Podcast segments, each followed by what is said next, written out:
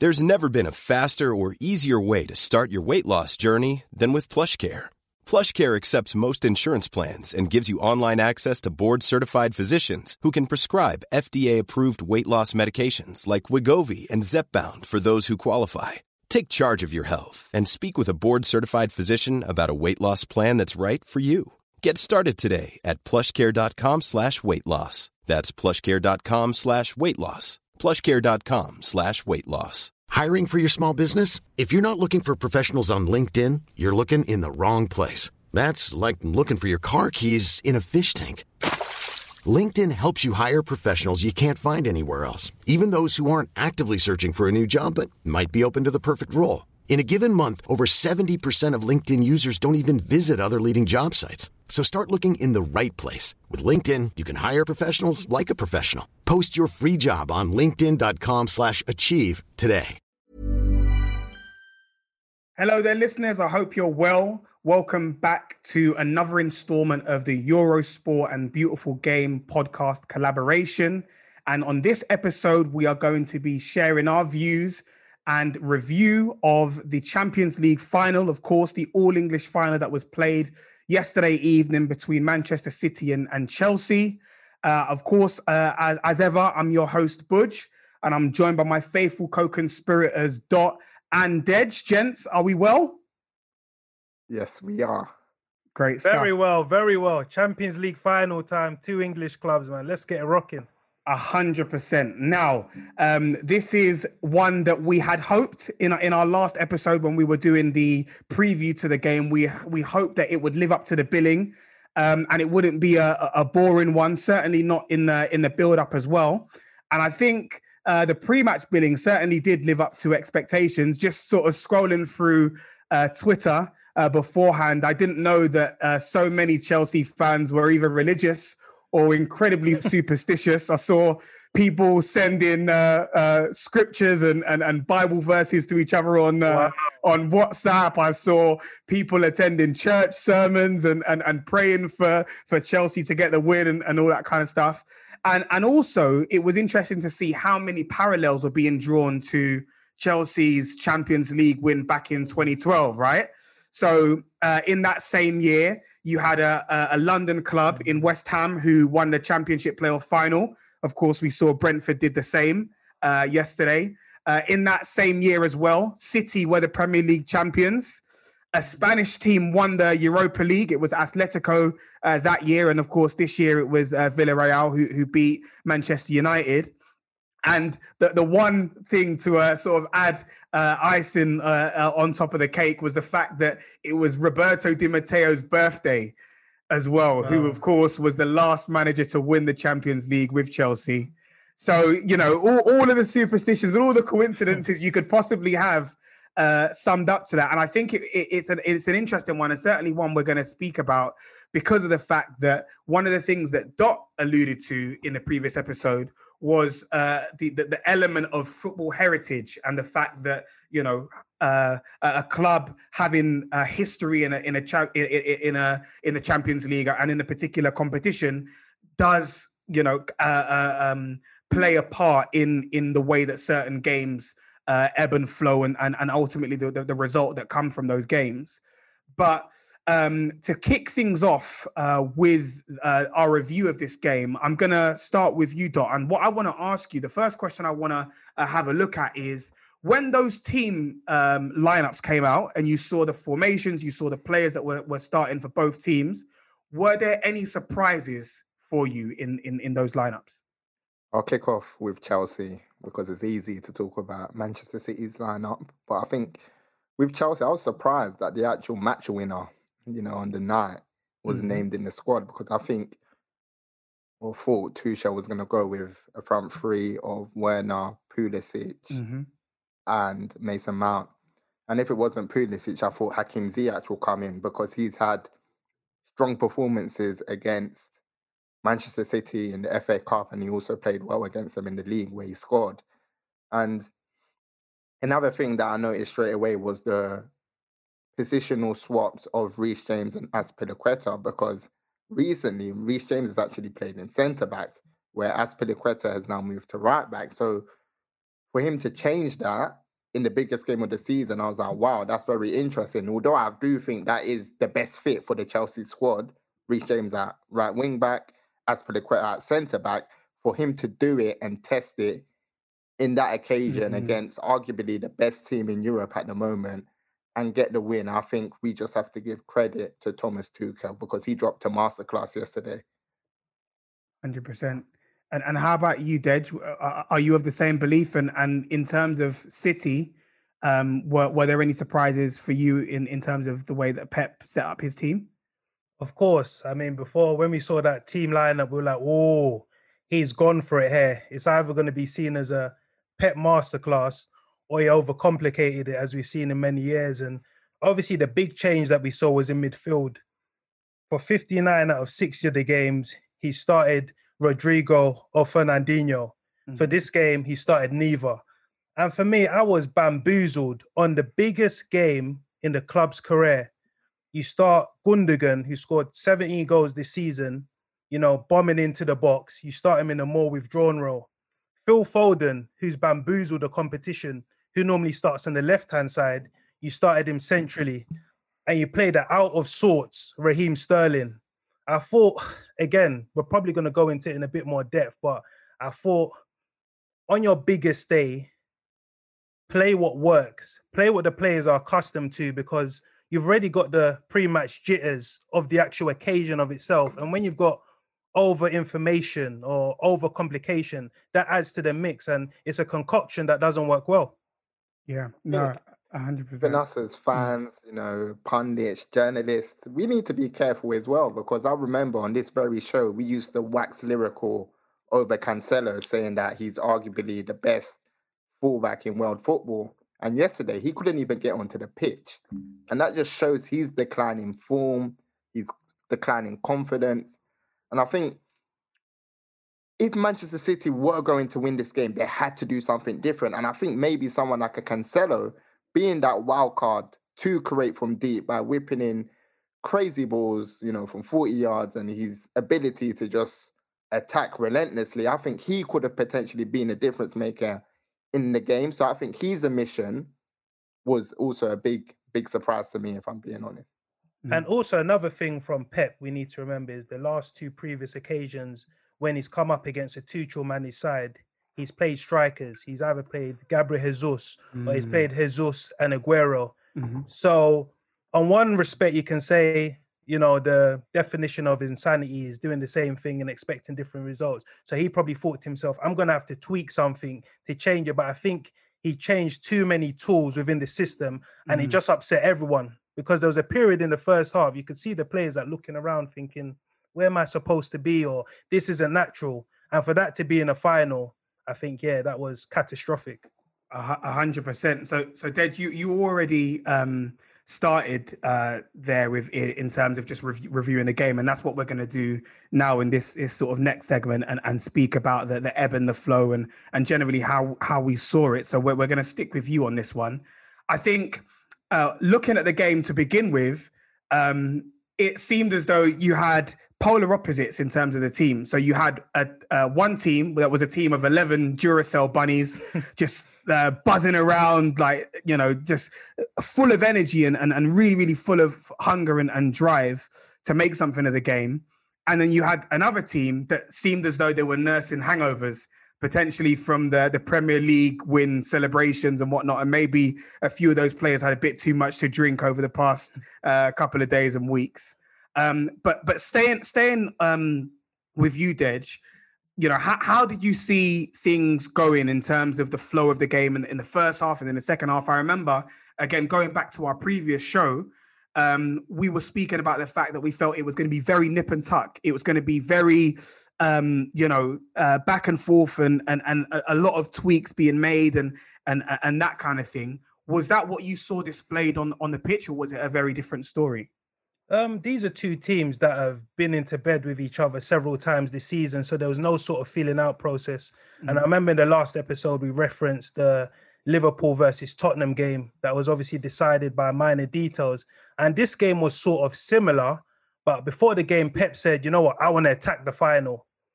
And when you look at the statistics, one shot on target in the previous games against Chelsea, three and four shots on target. So that clearly didn't work. But just to get into the game, I think first five ten minutes, Chelsea seemed a bit nervous. You know, they were passing along the back, getting themselves into problems. But after that, I felt they sort of grew into the game. They managed it. Obviously, Manchester City had much more of the possession, but that's to be expected. But they weren't sort of poking and prodding. The best opportunity they had is when Ederson played that shotgun pass into Raheem Sterling, and obviously he couldn't get the shot off. But I think everyone knows with Chelsea now, it's the speed, it's the transitions. We saw that perfectly executed against Atletico Madrid. And that's where the goal came from. You know, there was an overload on the left hand side, you know, Chilwell and Mount combining well, and obviously outnumbering Walker. And when we talk about where would Fernandinho have been, I think he would have been close in on the eye, spotting the danger. That's sort of like that sixth sense that Ilkay Gundogan doesn't have. And obviously, he played the ball into Havertz. And when it bubbled off him, I was thinking if there's one man on this pitch that you want to finish this off, it's actually Kai Havertz because that's his forte, being a technician, being easy on the eye. And obviously, he's had a lot of criticism on this platform. and I think that will be the first to hold because you know what? He doesn't have to do another thing yeah, no, no. In, his, in this Chelsea team to cement himself as a legend. He sort of paid that feedback. And I thought, apart from the goal, he was fantastic. This game was always going to be about moments for him. And every time he had the ball, he done something well, whether that's to hold the ball up. He was the one that also set up that chance for Christian Pulisic. So I felt all in all was a fantastic performance from Kai Havertz.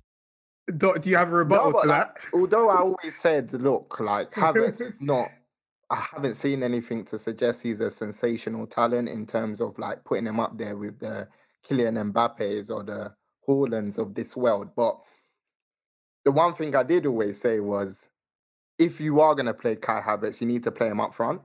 And I maintained that. And I said, he is a player that will give you good moments in a game. He may not do it consistently over the full 90 minutes, but if he gets into his stride, if he builds confidence, he is a player that has quality. There's no doubt about that. And I think yesterday he showed us his quality. He showed us that he can be an important player for Chelsea. And I agree with Dej. Kai Havertz doesn't have to do anything else in his Chelsea career to cement himself as a legend now because yesterday he scored the Champions League winning goal and full credit to him.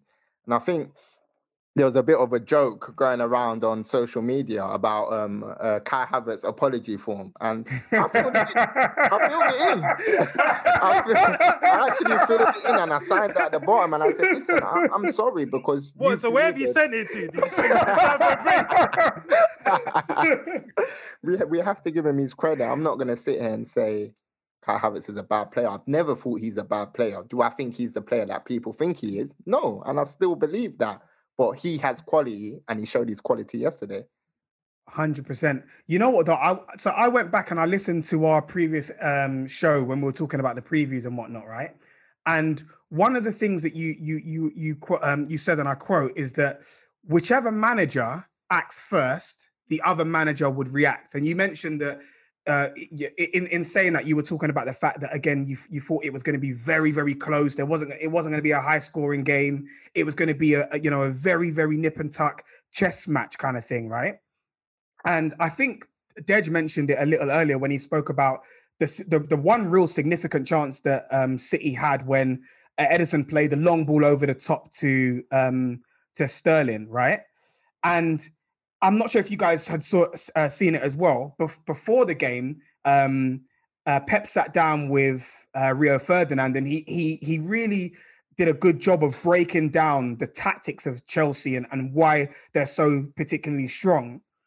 And for me, I kind of felt it was a bit surprising then that we didn't see what you mentioned, Dot, in in in Pep adjusting and trying something different when what he was uh, the, the, tactics that he was deploying in the game weren't particularly working. Um, and so in hindsight if you were in pep's position what changes would you have made? Or do you think there were, were were changes that he could have made effectively to to get a better result than what he he got?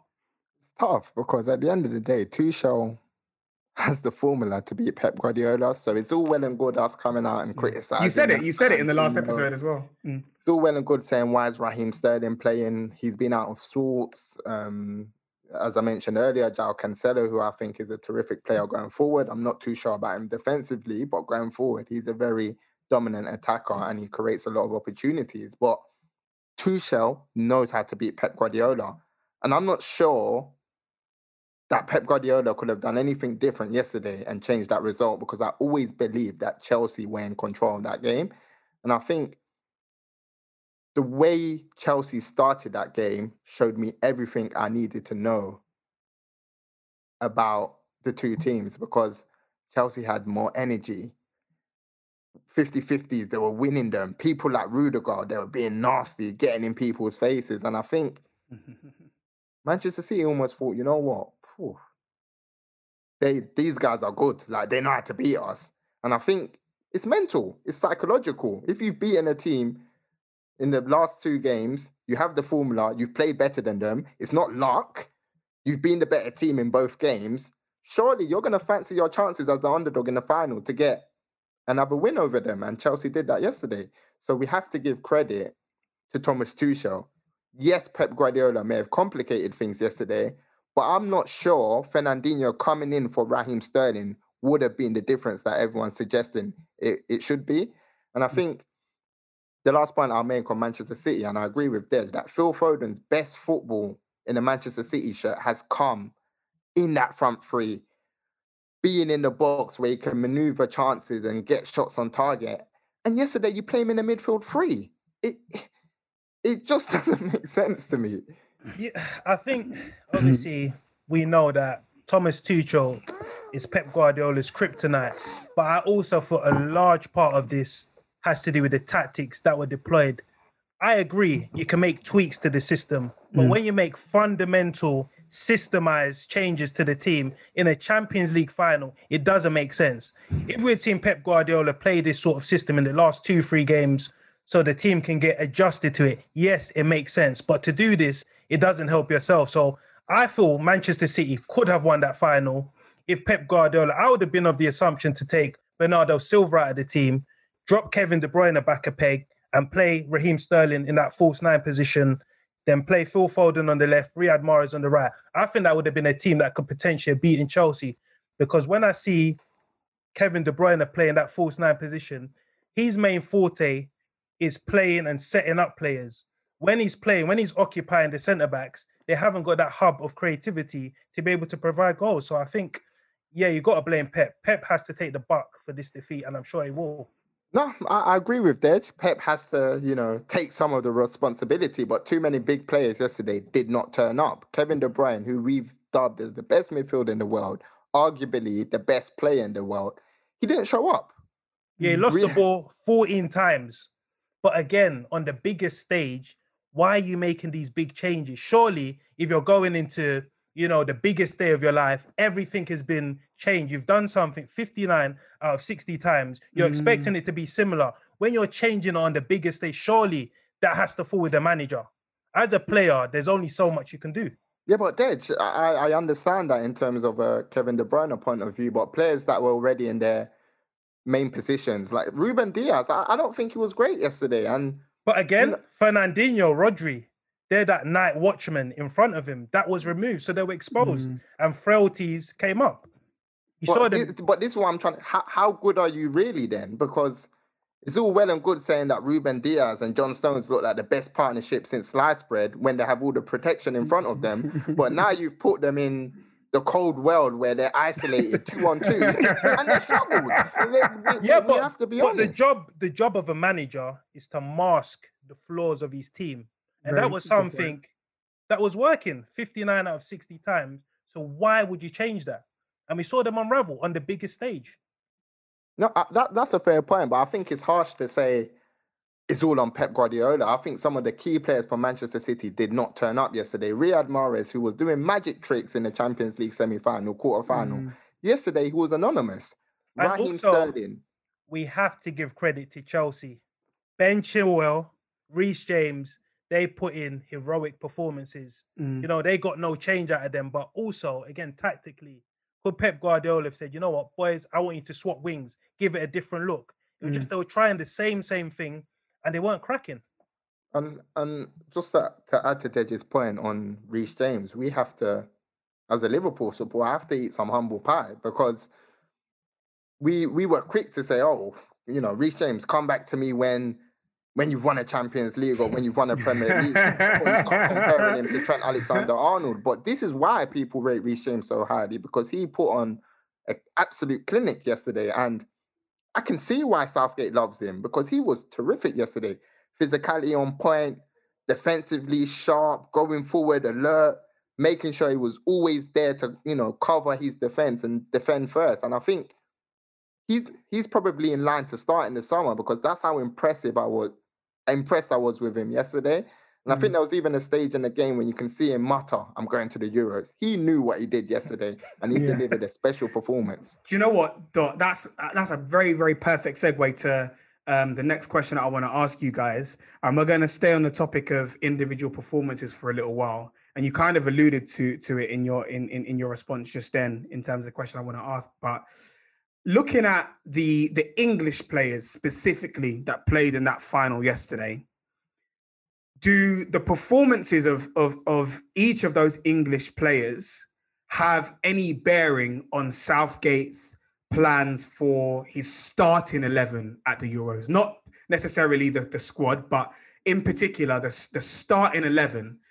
D- does Gareth Southgate look at those uh, performances of each of those yeah, uh, those players that played in that final and say, right, because of the way that they performed in that final, they are, I guess, ahead in his estimations and his in his pickings for his starting eleven. So we're talking about Reece James, we're talking about Ben Chilwell, we're even talking about Phil Foden. You know, it does his performance yesterday put, impact his chances of being picked in the starting eleven for for Gareth Southgate. Um, let, let let's go to you to kick off on the, on this one, Dej. What what are your thoughts? Um, I think as a manager, there's always sort of things you're looking at. One is big game temperament, but I think Gareth will probably take the larger sample size of the season and say, you know what, Phil Foden, he's had an exceptional position. As we mentioned, on that left hand side, yesterday was asked to play a different role, was which was a bit difficult on him. I think Ben Chilwell has solidified his position on that left back slot. Okay. Wow. I think Reece James has gone up in his estimations, but I still don't see him as a starter. I Mhm. think Mason Mount is definitely a starter now, in my opinion. So I think those three players have definitely shown what they're about. Mm. How about you, Dot? What are your It's, thoughts it's on that? difficult to say. It depends what what formation are England going to play in the Euros. Is it going to be a three at the back? Is it going to be a four at the back? Phil Foden, we've just said his best football comes in that front three, but for England, I'm guessing we're putting him in that midfield three, if I'm not mistaken. So there's a lot of questions for us to answer in terms of selection wise when it comes to the Euros. But for me, I agree with that. Ben Chilwell. I think he's England's best left back. I know a lot of people have been waxing lyrical about Luke Shaw this season, but for me, I'm having Ben Chilwell. I think Reece James has probably cemented himself as a starter now because Mm. he was. So what a- position would you play him? I think if England are going to deploy uh, back three, I think Kyle Walker will be that third centre back with Reece James right back and Kieran Trippier and Trent on the bench. If I'm being totally honest. Um, Mm. so yeah, I, I think Reece James, Ben Chilwell, Mason Mount, and Phil Foden. I think they're probably all going to start the first game. But let's remember that's just the first game. The, the lineup can change. You know, Mm, mm. Fair, fair enough. Okay, um, and still uh, staying on the topic of uh, individual performance uh, performances. If you were each to pick a a standout player, um, so the the, the uh, player of the match, the best player, and the worst player, um, who would your picks be? We started with Dej on the last question, Dot. So I'm going to come to you on this one. Who would who who is your man of the match, and who was your your your worst player of of, of that final?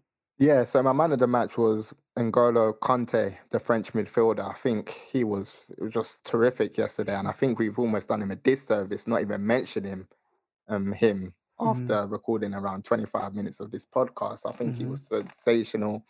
He covered every blade of grass, but I'm going to go with a different option, and I'm going to go with his midfield partner, Jorginho, because this was a player that was almost used as a lightning rod for criticism when he was, you know, under Maurizio Sarri.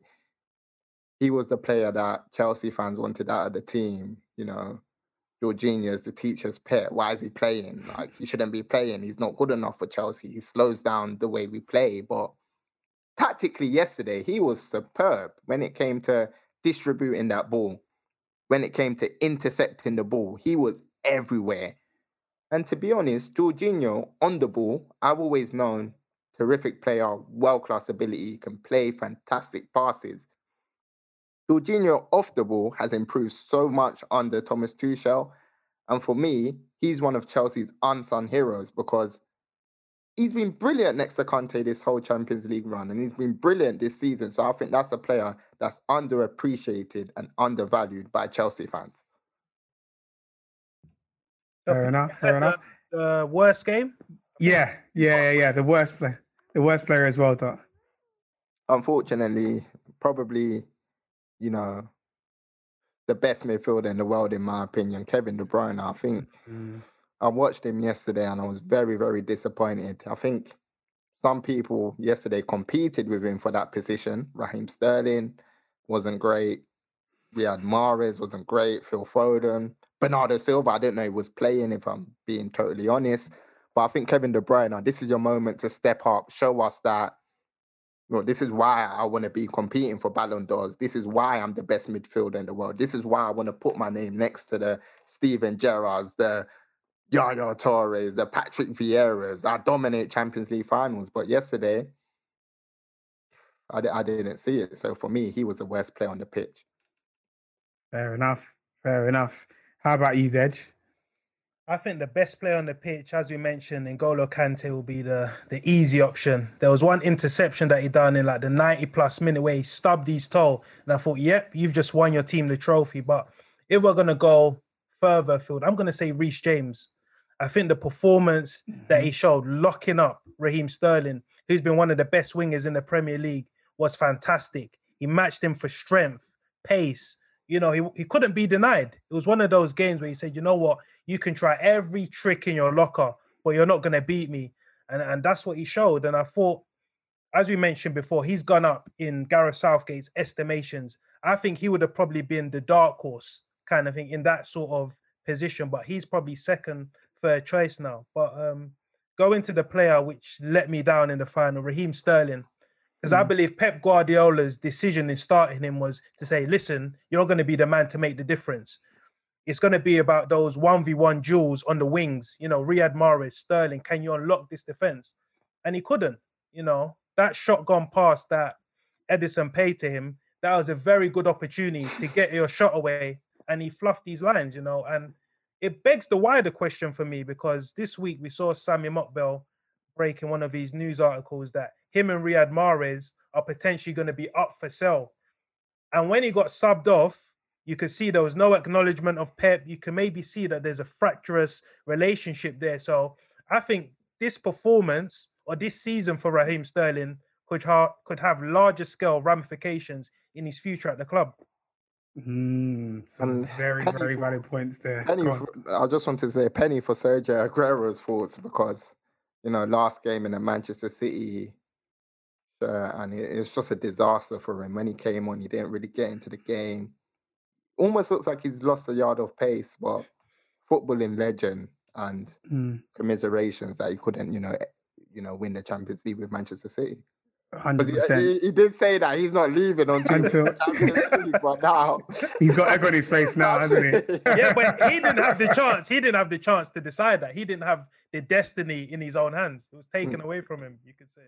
Mm it is it is it is a disappointing one. Of course you know though we're we're not supporters of uh, manchester city you know we we we we support football and and we love great players. And of course sergio aguero having been such a great servant to the club you would obviously want him to leave on a high. And and the images after the game of, you know when they when they you know, the cameras yeah man he was yeah. just an absolutely broken man. Um so so that of course is is is disappointing. Um Okay, thank thank you for sharing your thoughts on, on on those points, guys. We're gonna we're gonna we're gonna wrap it up with with this final question that I wanted to ask you both. And again, it was um, going back to uh, some what a point that we mentioned on the previous show, and the question that you asked actually, Dot, was um, you want to see how City recover if they lose. Um, how will the players take coming second best? And uh, respond and react going into the next season. And and my question is, you know, of course it, it remains to be seen. We're going to have to wait and see what happens ultimately. But how do you both see City reacting and responding? Do you think they can come again so soon as next season uh, in the Champions League? Um, where do you feel like the players themselves have the mental fortitude to come again, like we've seen Liverpool uh, players do in, in in in the past? And in terms of the club and the recruitment plans, how do you see them responding? Where do you see them strengthening the team in, in the in the transfer window this, this summer? We're going to kick things off with you, Dej. I expect across that forward line for there to be wholesale wholesale changes. Gabriel Jesus for me is a good striker, but Manchester City demand an elite striker, and obviously there's been conversations about Harry Kane, and I can see Gabriel Jesus leaving. I can see Riyad Mahrez leaving. I can see Raheem Sterling leaving. But the only key question is where would they leave to? Because these are players that probably demand European football. And when you look at the clubs that can afford their wages and their transfer fees, obviously due to COVID, it's a bit of a tricky one. Manchester City are interested in Jack Grealish. So that kind of when you put two and two together, Raheem Sterling's position on the left, Jack Grealish likes to fill that position as well. So that wait, so Dej, who's been who's been linked with Raheem Sterling and, and Mahrez? I've seen news about I don't know, maybe it could be used as a make weight towards Tottenham. Obviously, mm. they're in the Europa Conference mm. League. But when I look at those players, will they settle for going into the Europa League? That's the issue. It's going to come down to finances at the end of the season because I think there's a bit of needle between Raheem Sterling and Pep Guardiola. And I'm not sure if that's something that can be rectified. So I think from a recruitment perspective, there's going to be changes across the front line. I think the players have been there for a while. It's not quite good enough to win Champions Leagues. I believe you need a top centre forward, even though Chelsea may beg to differ after what we saw yesterday. Mm. But yeah, that's my view on it. In regards to the players, can they come again? Of course. But these players aren't getting any younger. Kevin De Bruyne's going to be a year older. He's had these injury problems. Yesterday, we saw him, you know, come off groggily. You know, it looked like he had been punched by Anthony Joshua he saw, sort yeah. of like he had orbital damage, yeah, yeah, orbital damage, a broken nose, that kind of stuff. Ruben Dias, he's a massive strength. I think you can build a great defense around him. Kyle Walker's getting older. So, of course, Manchester City will come again. But I think in terms of recruitment, there's going to have to be probably two or three big signings in that midfield area or sorry, in the front forward area, and maybe mm. a replacement for Fernandinho. Fair enough. What are your thoughts on on that dot? Yeah, I always said to win, you know, your first Champions League, you need to go through some sort of trauma. Like we saw it.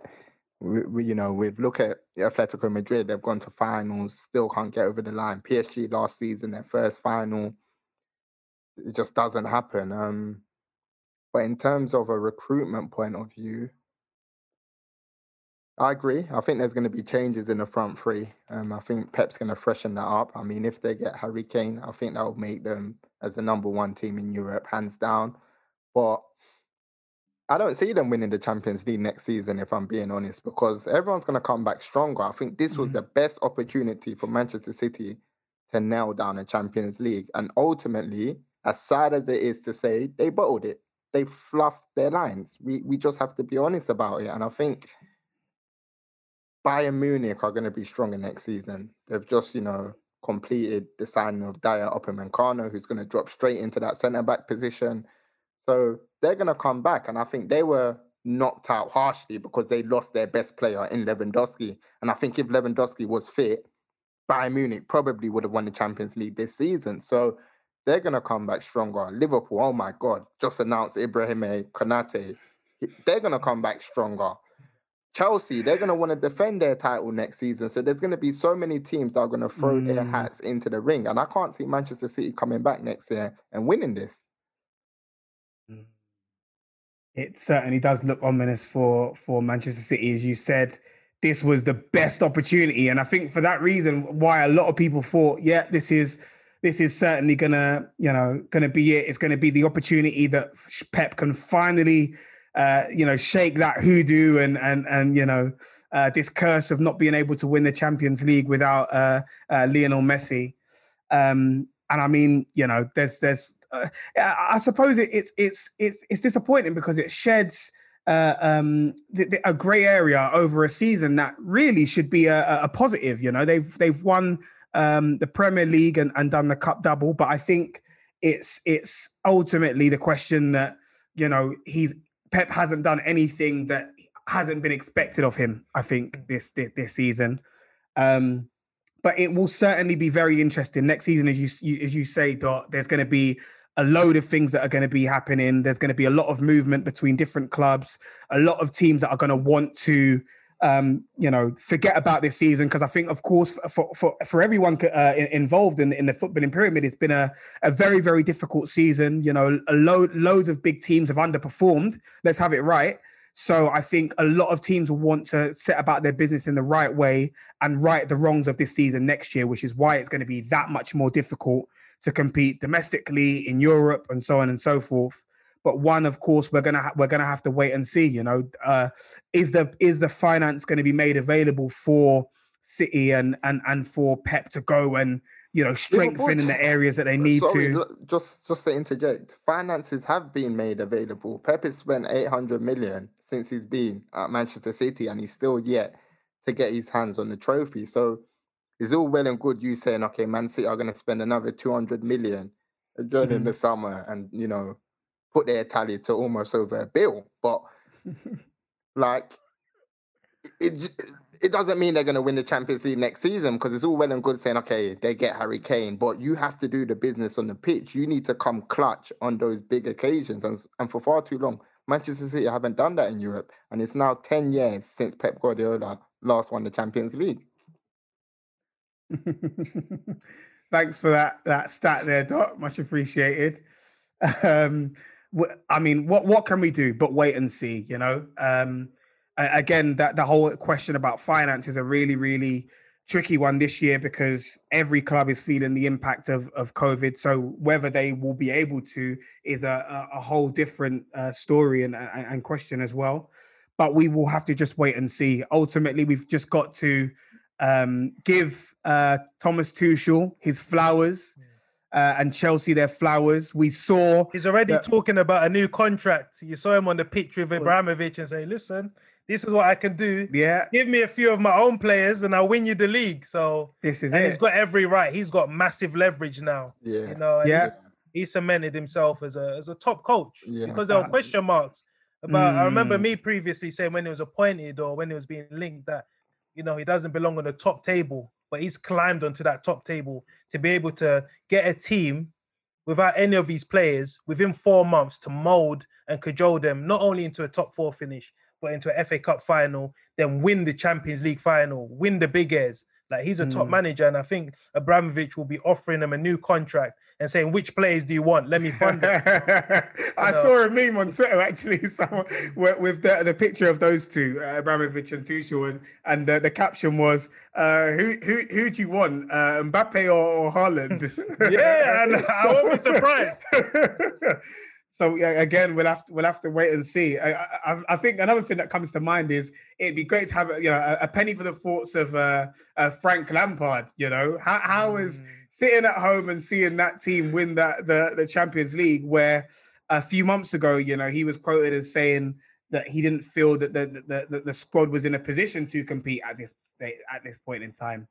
So it'd be interesting to see what what his views. Yeah, and a lot and, of people are sort of say, you know, we got to thank Frank Lampard for, you know, Thomas Tuchel should be thanking him. I, I'm not sure where I stand on that. I think Thomas Tuchel went in there, you know, repaired some fractured relationships. You know, Rudiger, you know, wasn't enjoying his time there. Mm. Marcos Alonso and Bill Shankly always says it's all about the holy trinity at the football club. That's the fans, players, and manager, and all three have been aligned under Thomas Tuchel. So Thomas Tuchel takes massive, massive credit for this.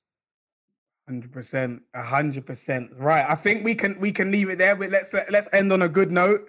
Um, with of course the the praise and the congratulations to Chelsea Football Club and, and to Thomas Tuchel and everyone involved at the club. Again, um, ma- making reference to that point that Dot raised about football heritage and the fact that their their uh, um, Champions League clout and heritage did pay off when it uh, ultimately mattered. Um, and we'll, we look to the Champions League next season, where we of course expect for for things to, to get really really tasty as as, as all of these clubs uh, in Europe try to you know get back to, to, to to where they once were in terms of being right at the top table and and and, and putting in elite performances that we can all remember. And of course, as well, uh, a, big thing that we expect next season that we didn't get too much of this year uh, uh, uh, uh until the end of the um the, the, this Champions League is the return of the fans, you know, and the the impact that having fans in stadium makes. You know, we're, we're going to get back to those Champions League nights with with raucous crowds and and and and and the atmosphere that, that the the competition absolutely deserves. Um, so we look forward to that. Of course, um, we're going to uh, go into and, and provide coverage of that next season. But before we do that, um, we of course have the uh, the Euros to look forward to, and we uh, over this period of time will continue to collaborate uh, with the partnership between Eurosport and the Beautiful Game, bringing you coverage of of, of the games over the tournament. Um, so you know you're not going to get rid of us uh, anytime soon. Stay tuned. Thank you guys very much for uh, tuning into our coverage throughout this year's Champions League uh, and, and hearing our thoughts and our views. Um, but just a, a, heads up that you know um, uh, you, you won't have to wait too long before our next episode, which will be um, you know uh, looking at uh, the, the, Euros and, and and and chatting through the games and the lineups and and and, and managers selections and all those kind of things. So stay tuned. We're going to leave it there. And until the next episode, people, over and out. Even on a budget, quality is non negotiable. That's why Quince is the place to score high end essentials at 50 to 80% less than similar brands. Get your hands on buttery soft cashmere sweaters from just 60 bucks, Italian leather jackets, and so much more. And the best part about Quince, they exclusively partner with factories committed to safe, ethical, and responsible manufacturing. Elevate your style without the elevated price tag with Quince. Go to quince.com slash upgrade for free shipping and 365-day returns. Ever catch yourself eating the same flavorless dinner three days in a row? Dreaming of something better? Well, HelloFresh is your guilt-free dream come true, baby. It's me, Keke Palmer. Let's wake up those taste buds with hot, juicy pecan crusted chicken or garlic butter shrimp scampi. Mm. Hello Fresh. Stop dreaming of all the delicious possibilities and dig in at HelloFresh.com. Let's get this dinner party started.